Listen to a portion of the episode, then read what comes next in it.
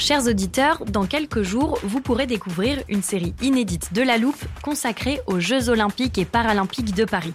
À trois mois de la cérémonie d'ouverture, on s'est demandé comment réussir ces JO. Les transports sont-ils prêts à affronter les milliers de touristes? Le dispositif de sécurité est-il suffisant? L'enthousiasme sera-t-il finalement au rendez-vous? Pour répondre, on plonge durant cinq épisodes dans les archives des éditions précédentes, accompagnés des journalistes de l'Express. C'est à retrouver à partir du 13 mai sur toutes les plateformes d'écoute. Hiring for your small business? If you're not looking for professionals on LinkedIn, you're looking in the wrong place. That's like looking for your car keys in a fish tank. LinkedIn helps you hire professionals you can't find anywhere else, even those who aren't actively searching for a new job but might be open to the perfect role. In a given month, over 70% of LinkedIn users don't even visit other leading job sites. So start looking in the right place. With LinkedIn, you can hire professionals like a professional. Post your free job on linkedin.com slash people today. 8. Je pose 2 et je retiens 214. 346 422. Bonjour, c'est Charlotte Baris. Bienvenue dans La Loupe, le podcast quotidien de l'Express. Aujourd'hui, on zoome sur un chiffre 7 millions, c'est le nombre d'immigrés qui vivent en France. Et ce chiffre, il apparaît dans une enquête de Loredane Binet, journaliste au service vidéo de l'Express.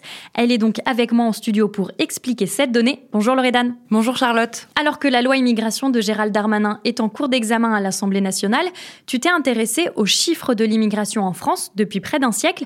Mais pour commencer, Loredane, on a besoin d'une petite définition. Qu'est-ce qu'on entend par immigré? Eh bien, je vais te donner la définition de l'INSEE. Tu sais, c'est l'Institut national de la statistique et des études économiques. Mhm. Donc, il nous dit qu'un immigré, c'est une personne d'une nationalité étrangère, née à l'étranger et qui réside aujourd'hui en France. Cela implique une chose, même si un immigré obtient à un moment donné la nationalité française, eh bien, il est toujours considéré comme un immigré. Mhm. C'est très important à avoir en tête. C'est parfait, avec cette base on va pouvoir avancer dans notre décryptage. Ce chiffre de 7 millions d'immigrés vivant en France, c'est pour quelle année? Alors c'est pour 2022, c'est un arrondi, et en proportion de la population française, les immigrés représentent 10,3%. 10,3%.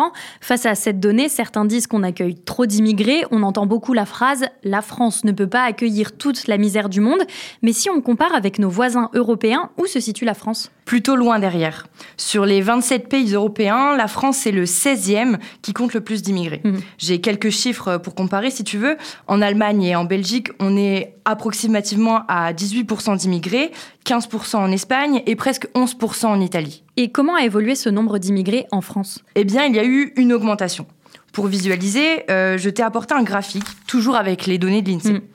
Ici, on voit bien l'augmentation du nombre d'immigrés en France, mais on voit surtout que ça a eu lieu par vague. On va partir de 1921, où on était à 4% d'immigrés en Mhm. France. Le pic ici, c'est dans l'entre-deux-guerres. Mhm. Ces immigrés, principalement polonais et italiens, sont venus travailler dans les secteurs de la mine, du bâtiment et de l'industrie.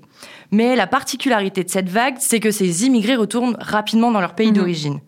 On a ensuite à nouveau une hausse après la Seconde Guerre mondiale. Et là, ce sont des Italiens, des Espagnols, des Portugais, puis aussi des Maghrébins qui participent à la reconstruction du pays. C'est ainsi qu'on arrive à peu près à 7% d'immigrés dans les années 70. Ensuite, sur ton graphique, on voit une stabilisation. Là, on est autour des années 75-80. Oui, complètement. À ce moment-là, on voit de nouvelles politiques concernant l'immigration en France et on peut considérer que ces politiques sont plus restrictives. Mhm. À l'époque, c'est Valéry Giscard d'Estaing le président et il décide d'interrompre l'immigration de travail.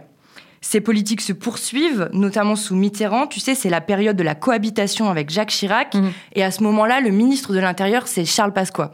Alors Charles Pasqua, c'est un ministre euh, de droite qui met en place des lois qui vont réduire l'immigration.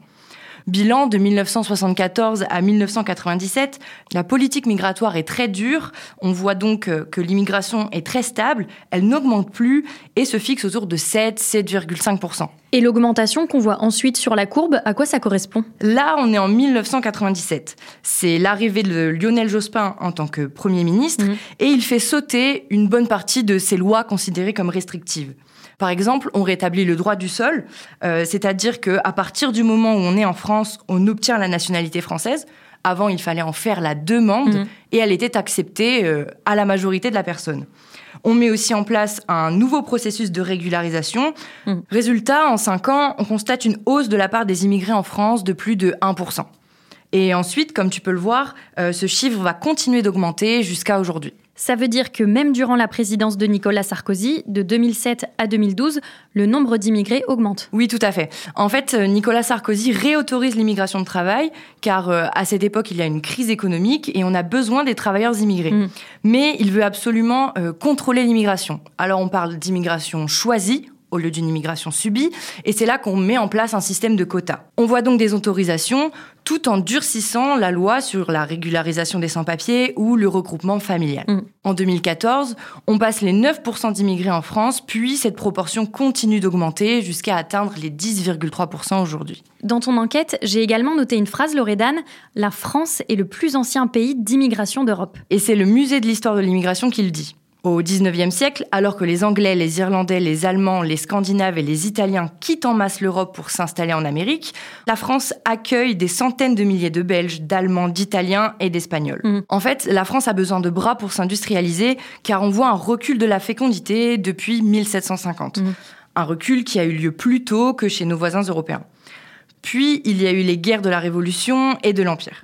On peut même préciser qu'en 1930, l'Hexagone comptait le plus fort taux d'étrangers au monde. Mhm. Et j'aimerais ajouter une donnée intéressante pour comprendre ces évolutions. Bien sûr, je t'écoute. Alors en fait, la loi Darmanin, ce sera la 29e loi sur l'immigration depuis 1980. Mhm. C'est énorme et ça montre à quel point c'est un sujet dont les débats ne datent pas d'hier. Et grâce à tous tes chiffres, on est allé au-delà des débats politiques sur l'immigration. Merci Loredane pour tes explications. Merci Charlotte, à bientôt Loredane Binet, journaliste au service vidéo, on peut découvrir le graphique et encore plus de données et d'analyses dans ton enquête. Elle est disponible sur la chaîne YouTube de l'Express et sur le site l'express.fr. Chers auditeurs, si ces décryptages chiffrés vous plaisent, pensez à vous abonner à la loupe sur votre plateforme d'écoute comme Spotify, Podcast Addict ou Castbox. Vous pouvez y écrire des commentaires ou nous mettre des étoiles. Cet épisode a été monté par Léa Bertrand et réalisé par Jules Cro. Retrouvez-nous demain pour passer un nouveau sujet à la loupe.